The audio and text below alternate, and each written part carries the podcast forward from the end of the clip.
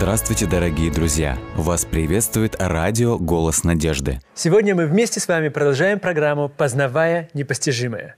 Э, Артур Артурович, э, в нашей прошлой передаче мы говорили о том, насколько важен за закон Божий. Мы также говорили о том, что закон Божий – это освобождение больше, чем просто э, перечень запретов. И мы говорили о том, что Господь в первой заповеди говорит, «Я Господь Бог твой, который вывел тебя из земли египетской, да не будет у тебя богов других». И мы говорили о том, что в нашей жизни очень часто мы тоже можем строить себе кумиры. Кумиров – это, может быть, бумажные кумиры какие-то разных цветов в разных странах. Это могут быть кумиры, когда мы себя, собственно, выставляем просто на какой-то апогей и говорим, что мы являемся центром Вселенной и так далее. И мы продолжаем вместе с вами говорить о десяти заповедях. Совершенно верно. А, потому что а, они являются не только особенными, потому что написаны рукой самого угу. Бога, но они еще являются а, отображением или представлением характера угу. Божьего. Бога, который не изменяем.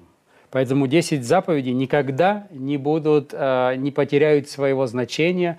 Они могут язык их может э, отображать ту или иную конкретную ситуацию, но принципы изложены, они вечны, потому что Бог сам не изменяем. Это, это, между прочим, самый сильный аргумент в пользу того, некоторые люди спрашивают, uh-huh. актуальны ли сегодня 10 заповедей. Uh-huh.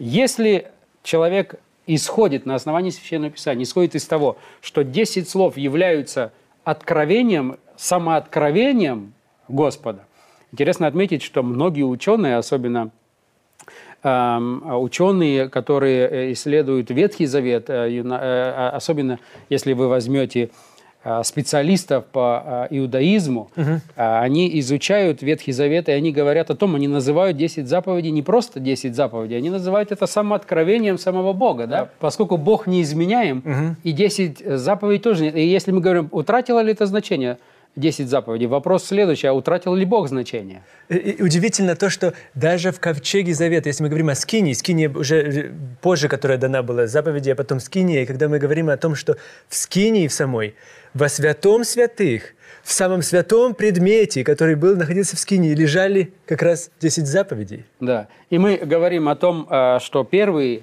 или э, мы э, так привыкли говорить, изображать две скрижали. Mm-hmm. На первой скрижали у нас четыре заповеди, которые, э, в общем-то, регулируют взаимоотношения человека с Богом. А на второй э, части, э, вторая скрижали – это взаимоотношения человека с человеком. Угу. И э, суммировал Иисус Христос это тоже в Новом Завете. Говорит, возлюби Господа Бога твоего всем сердцем, э, всем разумением и так далее и ближнего твоего, как, как самого, самого себя. себя. То есть вторая скрижаль. Поэтому заповеди Божии, они вечны и э, весьма важны.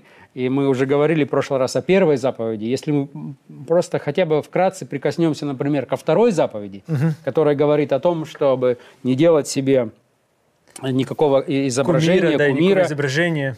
Да, то это опять великая любовь Божия. Потому что представьте себе, если человек... Это, это не запрет того, чтобы человек вообще не занимался искусством. Угу. Ну да, потому что радикальное христианство может взять, до, до, достичь того уровня, где говорит, что, о нет, искусство – это любое изображение. Любое изображение – это уже грех. Совершенно верно. Но почему мы на основании чего мы можем сказать, что это не включает в себя э, предметы искусства, например? Или какого-то изображения чего-то красивого, хорошего. Угу. Дело в том, что если вы посмотрите, даже как сама Скиния была построена, как храм был построен, то вы найдете там некоторые изображения, правда? Херувимы, например, или вот, э, э, ну да. Да, совершенно верно. А, и многие другие интересные... Цветы э, там были изображены. Детали. То есть это четко говорится о том, что дело не в предметах искусства или речь не касается художественной какой-то деятельности и так далее, а речь касается о поклонении, не делая себе никакого изображения, никакого кумира, именно с целью поклонения. И совершенно верно. И пятый текст как раз об этом говорит. Не поклоняйся им и не служи им. Совершенно верно. Почему? Эта заповедь, она мне говорит очень много о том, каков Бог. Вы представляете, насколько mm. Бог заботится мне как о личности. Очень Он интересно. не хочет, чтобы я э, э, целовал какие-то предметы, унижался перед ними, поклонялся им. Он говорит, нет, послушай, я сотворил тебя по образу и подобию своему. Да. И есть только один Бог. И он говорит, поэтому, пожалуйста, не унижай ни себя, ни своего Творца. Вот это, это фантастично, если мы это понимаем глубоко в душе, в сердце своем, что. Господь создал нас по образу и по подобию своему. И когда мы начинаем поклоняться другим вещам, которые мы собственными руками делаем, мы тем самым унижаем и себя, и унижаем нашего Творца. Вы знаете, как ветхозаветные пророки очень часто э, даже э, с некой, некой иронией говорят о тех истуканах, говорят, вы сами вытачиваете Да-да-да, себе с своих насмешкой, башков, вот именно. Сами их красите, сами их полируете. И потом сами Потом перед ними поклоняетесь, начинаете молиться и так далее. И говорят, послушайте, проснитесь, кто вы такие? Если ты серьезная, свободная личность, если ты личность, сотворенная по образу и по подобию Божьему, то не унижай ни Бога, ни себя. Аминь. Э, То есть, вы видите, в каждой заповеди заложена, в общем-то, свобода. Первая заповедь – «Я Бог, который освободил тебя тебя, от рабства, я избавитель». избавитель». Вторая заповедь – «Не становись ты рабом, да не поклоняйся ты этим предметам и Не унижай себя и не Будь унижай человеком. меня. Будь человеком, совершенно верно, который создан по образу Божьему. Совершенно верно. И дальше интересно отметить, когда мы э, э, читаем, э, продолжаем читать, например, вторую заповедь, где говорится о том, что не поклоняйся им, не служи им. И затем очень интересная деталь. Да. «Ибо я Господь, Бог твой». Бог-ревнитель. Ревнитель, наказывающий детей за вину отцов до третьего и четвертого рода, ненавидящих меня, и творящий милость до тысячи родов, любящий меня и соблюдающим заповеди мои. Интересно отметить, что э, здесь э, новое имя Божие, Бог-ревнитель. Мгм. О, да. А Мы сейчас не будем э, касаться этого чуть позже, наверное, в следующей нашей передаче мы коснемся некоторых имен Божьих, которые используются в книге «Исход». Э, Часть имен, они уже были представлены в книге «Бытие», но мы рассмотрим те, которые по-новому представлены в книге «Исход». И там мы будем говорить о Боге-ревнителе. Ревнителе. Поэтому пока мы это отложим э, на следующую передачу. Да, но что очень важно здесь, э, вот это вот параллель. Э, с одной стороны, э, Господь, как мы говорили уже, когда рассматривали книгу «Бытие», Он представлен как Бог Элохим, как Бог Яхве. То есть это Бог Всевышний, великий, Всевышний, да, всемогущий, да. недоступный, Да-да. а, казалось бы, недосягаемый, такой уж такой великий. А Бог Яхве – Отец, близкий, любящий и так далее. И вот э, интересно отметить, что вторая заповедь, она нам сразу же дает и правильное представление о Боге. Мы здесь не имеем дела а, с каким-то добрым а, дядюшкой или дедушкой, который только... Но мы имеем дело с Богом, который справедлив и милостив, и который и судит, который и а, милует, Милостив. и который спасает. Но очень важная деталь, которая здесь просматривается, это вот это вот параллель или сравнение. Наказывающий до третьего или Четвертого рода. четвертого рода, а милующий До тысячи родов. до тысячи родов. Вот по- по- представьте себе вот это сравнение. Три, четыре и тысяча. Три-четыре в сравнении с тысячами – это ничто. И представляете, он говорит, другими словами, он говорит, вот мое сердце. Я Да. хочу миловать, я не хочу наказывать.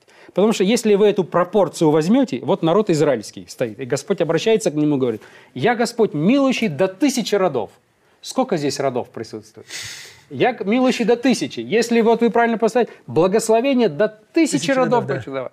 Вечные благословения, другими словами. Практически, тогда, когда даже вы ошибетесь, то 3-4 рода будут перекрываться этими тысячами. Тысячами. Представляете? Совершенно вот эту верно. формулу, которую он представляет. Но, но это удивительно, потому что очень часто, когда мы открываем Священное Писание, мы, мы считаем, как будто бы у наши глаза с пеленой закрыты. Мы стараемся увидеть только что-то негативное о Боге. Как будто бы есть второе сила, которая пытается нам показать, нет, нет, забудь о тысячи родах, помни о том, что Он наказывает. Совершенно верно. Но мы видим, еще раз убеждаемся в том, что Бог – это Бог милостивый, Бог любящий, Бог, который хочет дать нам свободу, в конце концов. Нельзя вырывать из контекста. Действительно, случае. люди берут, о, наказывающий до третьего и четвертого рода. Но он показывает прямо в самой заповеди вот это сравнение. Три, четыре и тысяча. Ну вот даже се- себе тяжело представить. Представьте себе, тысячу родов милуют. Да. Три-четыре наказывают. Другими словами, он как бы говорит, что э, я вынужден, будучи Богом справедливым, я вынужден э, и наказывать. А, Я вынужден проводить хирургические вмешательства. Я вынужден это делать ради вашего спасения. Иногда это необходимо, чтобы выправить. э, э, Да, чтобы спасти, в конце концов, тысячи родов. Совершенно верно. Но вот это вот э, всегда очень важно э, видеть вот эту вот пропорцию, что сердце Бога, оно направлено, имеет только одну цель – спасти. Потому что изначально он и так и начал. Если бы он начал наказывать э, народ израильский в Египте, то никогда бы он не вывел никого. Даже Моисея было достаточно наказать за его э, несогласие сразу идти, Совершенно да, э, и так далее. Поэтому вот это очень важная деталь. Это проливает огромнейший свет на характер Бога. Каков Бог? Милующий в тысячи родов. И совершенно верно. И это напоминает мне еще от э, Евангелия от Иоанна, 3 главе, 16 тексте. Мы знаем этот хорошо текст.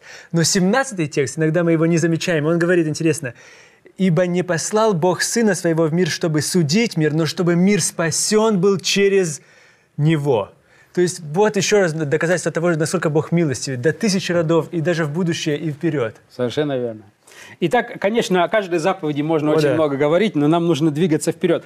А, Мы, наша вообще идея с вами э, одну э, программу или одну передачу на одну э, книгу Ветхого Завета, Да. да, но вы видите, что Мы уже 9, 9 программ в общей сложности у нас будет на книгу «Исход». И это хорошо, потому что, наверное, это фундамент для всего понимания Священного Да, мы Писания. обещаем нашим слушателям, что дальше мы будем более сжато и представлять э, э, Господа, Его характер э, как можно э, сжато, так, чтобы быстрее пройти через все эти книги. Но вот э, первые, они настолько основополагающие, что невозможно. Э, э, Что касается третьей заповеди. Мгм. «Не произноси имени Господа Бога твоего напрасно, ибо Господь не оставит без наказания того, кто произносит имя Его напрасно». Это очень интересная заповедь. Очень интересная заповедь. Потому что если просто так говорить, ну не произноси имени Господа Бога твоего напрасно. Да, мы ограничиваемся тем, что говорим «О, Боженька», э, и все. Не говорить «Боженька» и так далее, еще что-то вот подобные вещи. А Этим ограничиваемся мы. Интересно отметить, что а, эта заповедь, она очень глубокая. И мы могли бы, конечно, очень много говорить, но вот э, если мы э, изучаем ее в оригинале, она говорит, в общем-то, не обесмысливай значение Бога, не опустошай, а, не делай бессмысленным. То есть, другими словами, мы можем религию превратить в такую форму, что она потеряет всякого рода смысл, и тогда мы, пытаясь как бы поклоняться Богу, на самом деле поклоняемся уже не Богу, а поклоняемся тому же самому истукану. Тоже идолопоклонство. Совершенно верно. И вот здесь вот, э, э, э, вот эта вот взаимосвязь со второй заповедью очевидна. Очевидно, совершенно Потому что верно. речь о наказании опять идет. А наказание каком? Потому что если ты превратишь в ничто богослужение, превратишь Бога, Его имя в ничто, то ты кому начинаешь служить? Явно не Богу. Явно не Богу. А если ты служишь не Богу опять, пустоте, ты опустошил имя Божие и поклоняешься, думаешь, ты имеешь своего рода талисман.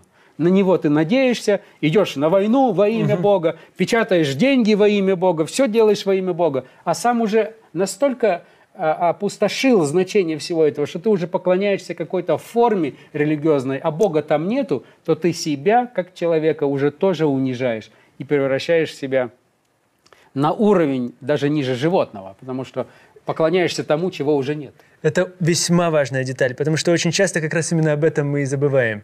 Когда мы... И здесь может, здесь, может быть, две опасности даже есть. Тогда, когда мы превращаем нашу религию или христианство, или в- в следование за Богом и за Иисусом Христом, мы превращаем в форму, или, с другой стороны, мы превращаем ее просто в философское какое-то понимание.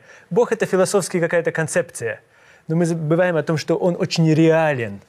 Да, Реален. и э, поэтому, когда говорится «не произноси напрасно», как русский перевод тоже хорошо говорит, это говорит о том, что мы должны с уважением относиться э, к Господу, который э, является нашим Творцом, нашим Избавителем и нашим, э, нашим Спасителем. Окей, ну что же говорит следующая заповедь? Четвертая заповедь. Четвертая заповедь, совершенно верно.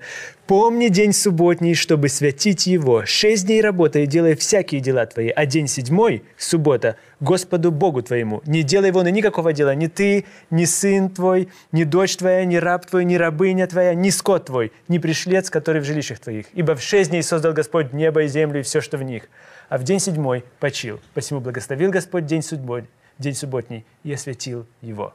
То есть э, Господь, опять четвертой заповеди, э, э, посмотрите на Его, каков Бог. Он настолько уважает свое творение, нас э, с вами, э, что Он хочет общения с нами. Да, и Он говорит, что я сотворил в шесть дней небо и землю, а вот теперь я хочу, чтобы в память об этом творении мы имели и вы имели время со своим Творцом. Поэтому э, это очень важная деталь. И мы чуть позже в следующей передаче коснемся, когда будем говорить о некоторых именах Божьих, где э, суббота используется как основание одного из новых имен Божьих. Мы это чуть позже увидим в следующий раз. Но на сегодняшний день очень важно отметить, что суббота является очень важным моментом. Во-первых, обратите внимание, нельзя забывать, Да, что суббота дана в контексте, не просто в контексте, а является самой большой заповедью десятисловного закона. буду. Совершенно верно. Вот этот следует. Да. Это единственное, что начертано перстом Бога. Это то, что открывает характер Божий. И суббота – это не какое-то второстепенное значение имеет вообще в богословии Священного Писания. Суббота является сердцем. Потому что если вы возьмете 10 заповедей, интересно отметить, что в древности очень часто печать документа ставилась не в конце, как мы обычно сегодня ставим, а ставится в середине. середине. Если вы возьмете на еврейском э, языке десятисловный закон и почитайте все эти слова, сердце, центр, как раз суббота в центре находится. И вот, мне кажется, очень идеально была подмечена вот эта деталь по поводу того, что Господь создает, как будто бы создает или от- отделяет субботу как особый день для особых взаимоотношений с Ним. Поэтому это как бы, даже все 10 заповедей, они пропитаны вот этой любовью к, своей, к, к творению. И эту печать посередине Господь ставит и говорит, я хочу вот этих особых взаимоотношений, и поэтому я даю вам этот заповедь, и поэтому я хочу войти, чтобы вы входили в эти отношения со мной. Да, мы увидим э, в следующую передачу, когда будем говорить о одном э, из имен Божьих, очень интересная деталь, что в суббота, она опять э, связана с творением, и указывается, что когда Господь сотворил человека, Он сотворил его в шестой день, да, поэтому седьмой день был каким днем для человека? Ну да. Первым, правильно? Да, совершенно верно. То есть он еще не работал, ничего еще не устал, ничего. А Господь его только сотворил и говорит, я хочу с тобой общаться. Но это говорит еще больше, еще больше о любви нашего Бога к человеку. Совершенно верно. Он создает его по образу и по подобию своему, и потом он, он ищет этих взаимоотношений непрерывно. Он избирает народ израильский здесь. Он позже Иисуса Христа присылает нам, чтобы только эти отношения наладить. А после десятисловного закона книга «Исход», как мы уже говорили в одной из наших передач, затем говорит о строительстве Скинии. Да, и объясняется Господь, я хочу жить, Жить с вами. совершенно, я хочу обитать с вами, я так вас люблю. А мы отворачиваемся. Да. Интересная деталь, когда вы читаете четвертую заповедь, некоторые задают такой вопрос. И говорят, вот когда читаешь, здесь говорится, не дело никакого дела, ни ты, ни сын, и перечисляется, перечисляется. Ни раб, ни рабыня. раб, ни рабыня, а нету жены. Нет жены, совершенно верно. Значит, говорят, жены могут работать для того, чтобы нам было хорошо, да? Мы будем отдыхать, а пусть жены готовят. Интересно отметить, э, давайте посмотрим на следующую деталь. Во-первых, это четвертая заповедь, которая э, является э, по, э, если взять две скрижали, по количеству слов в десятисловном законе, является сердцем, это очевидно. Очевидно. Теперь следующая деталь, она говорит о том, что необходимо покоиться в седьмой день. А затем, когда перечисляется, кто должен отдыхать, посмотрите, сколько категорий людей перечисляется. Давайте их посчитаем, это очень интересная деталь. Ну, если говорить ты, тогда ты это третье лицо, так ведь? Да, не ты, Не один, ты, второе, один. Не сын твой, Два. не дочь твоя, три, не раб твой, четыре, не рабыня твоя, Пять. не скот твой, шесть, не пришлец. семь. Семь. Совершенно верно. Семь. Это, это и- имеет определенный смысл. То есть э, говорится о том, что покойся в седьмой день, и затем перечисляется семь категорий людей, которые э, приглашаются к этому отдыху. Семь – это что? Ну, число полноты, число покоя, число Совершенно. Божие, в конце концов. Это означает практически все. Все. Семь – это означает полноту, это все. То есть э, это не говорит о том, что ни ты, ни раб, и если у тебя сегодня, допустим, э, не раб, а кто-то другой, Очень важная деталь. Он говорит, нет, абсолютно все. Перечисляет людей, перечисляет, кто в твоем доме, перечисляет даже животных. Животные, совершенно верно. И те, кто пришли к тебе. То есть абсолютно, абсолютно все, включая супругу тоже. Конечно, э, когда мы говорим о почему здесь, э, допустим, не включена ни жена, с одной стороны, здесь э, целенаправленно вот эта картина параллель. Седьмой день, семь категорий. Другими Очень словами, э, как бы сказать, желание сказать вот этим вот определенным приемом литературным, э, все должны отдыхать. Это покой, абсолютный покой. Поэтому и семь полнота. Но э, что мне хотелось бы еще отметить, с этим не все исследователи могут согласиться, но чем больше я изучаю э, Ветхий Завет, тем больше я прихожу к выводу, что э, в Ветхом Завете используется интересный грамматический прием, угу. который я бы назвал, если так упростить, я бы сказал бы, что э, мужской род э, такой э, все включающий мужской род.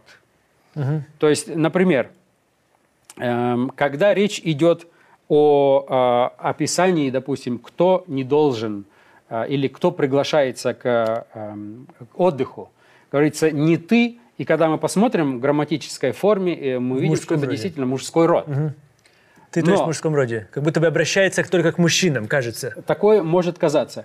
Но в еврейском языке есть такой прием, когда через мужской род а, а, обращение идет ко всем, ко всему человечеству. Совершенно верно, потому что и Новый Завет об этом тоже говорит, когда говорится пять тысяч, например, пришли, Иисус накормил пять тысяч, не считая женщин и детей. То есть вот эти вот моменты, они продолжают как будто бы. Да, но в Ветхом Завете еще есть, когда иногда используется, как вот, например, эм, в русском э, языке есть такое слово «человек». Угу. Да? Которое относится и к мужскому роду, и к женскому. верно. Но человек, э, само слово «человек» какого рода? Мужского. Видите? Но он означает всех. И вот э, наподобие есть и прием в еврейском, еврейском языке, языке, когда используется мужской род, угу. но в таком всеобъемлющем смысле.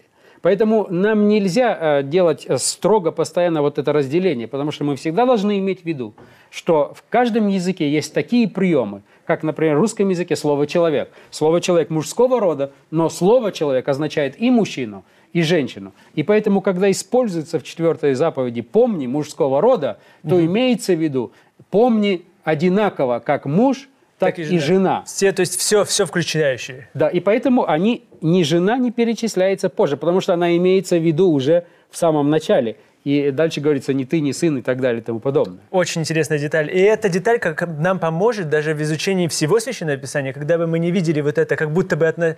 Э, обращение только к мужскому роду. Совершенно на самом деле это всеобъемлющее такое. Совершенно верно. Конечно же, мы знаем, что э, в культуре того времени, э, к сожалению, после грехопадения – угу. мы видим, как разные народы стали относиться очень отрицательно угу. к женскому э, полу. Но Иисус Христос все поставит на свои места. Совершенно верно. А никто так высоко не оценил женщин, как оценил Иисус Христос. Абсолютно верно. И даже первого человека, который засвидетельствовал... После того, когда Иисус Христос воскрес, Совершенно верно. была Мария Магдалина. И он посылает женщину для того, чтобы научить учеников 12 сообщить. Учеников. Это была женщина.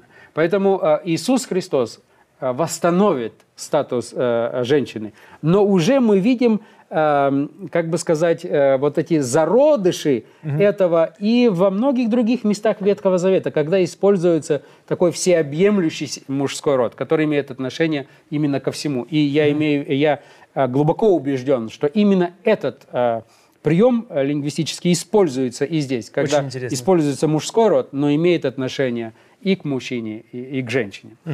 А, э, следующая заповедь Пятое. Время бежит у нас очень быстро, хотя четвертой э, можно было еще много говорить, но мы коснемся ее чуть позже. «Почитай отца твоего и мать твою, чтобы продлились дни твои на земле, которую Господь, Бог твой, дает тебе». Совершенно верно. Э, почитай отца твоего и мать. Вы видите, а здесь э, и отец, и, и мать, мать названы. Опять для того, чтобы ни у кого не было сомнения, что Господь относится по-разному к мужскому и женскому полу. Угу. Почитай и отца, и мать. Но интересно отметить, что здесь глагол, который используется, не говорится «повинуйся», а почитай, да? А почитай. Это очень важная деталь, потому что все-таки библейское учение на первом месте кто? Да, Господь или же... Да, Совершенно верно. И может такое быть, когда родители, например, будут э, против тебя наставлять э, даже Бога. Поэтому угу. ты можешь с почитанием, повиновением, как бы сказать, с уважением. С уважением, да. Не подчиниться, да? Потому что заповедь не говорит, что ты должен слушаться их, ты должен их почитать, почитать. ты должен оказывать им честь, должен оказывать уважение. Интересно отметить, что это одна из заповедей, которая теперь уже говорит о взаимоотношениях человека с человеком, и она в себе имеет обетование, да? чтобы продлились дни твои на земле, которую Господь Бог твой дает, Дает тебе. тебе. Это следует иметь в виду особенно тем, кто хочет долго жить в той местности, где он находится. Да, да, да, да, да. Затем мы имеем целый э, ряд заповедей. «Не убивай, не прелюбодействуй, не кради, не произноси ложного свидетельства на ближнего твоего, И не пожелай. и не пожелай». Это очень интересные, опять, заповеди, которые тоже говорят нам что-то о Боге, о Его характере. О том, что Господь – это тот, который уважает ам, Взаимоотношения между людьми тоже, да, особым образом. Совершенно верно. Это Господь тот, который заботится о том, чтобы твою жизнь никто не отнял. Хотя, конечно, здесь следует э, отметить, э, сама заповедь «не убивай» тоже она очень интересна, потому что в оригинале есть много глаголов, которые говорят, э, э, можно использовать, э, чтобы передать это, э, эту заповедь. А, Вот, э, например, э, иногда, когда приносили жертву, они убивали животных. Имеет Ну это да. отношение туда или не имеет Ну да. отношения? Но в еврейском языке есть разные глаголы. И поэтому э, здесь используется такой глагол, который имеет в виду, ты не должен отнимать жизнь, а, но не исключает или не запрещает жертвоприношений и не исключает тех случаев, когда сам жизнедатель э, повелевает за- э, забрать жизнь. Такие моменты есть в Священном Писании. Да. И все последующие заповеди, они еще больше, еще больше говорят о том, как Господь заботится не только о том, чтобы мы с Ним вместе находились в постоянном контакте, но Он еще заботится о том, чтобы мы стали Его руками на этой земле. И вот это вот Царство Небесное, которое в нашей жизни может во- воплотиться в, реальность. Совершенно верно. И очень важно отметить, что Господь – это э, Господь, который хранит жизнь. Он говорит, Да. не убивай. То есть он говорит, это я таков. Я пытаюсь сохранить все, что можно только сохранить. Я пытаюсь сохранить семью, не прелюбодействие, потому что я тот, который создал семью, я оберегаю. Не кради. Я за то, чтобы имущество охранялось. Я за то, чтобы авторитет человека охранялся. Это тоже все говорит нам О о, Божьей характере, любви. о его любви к нам.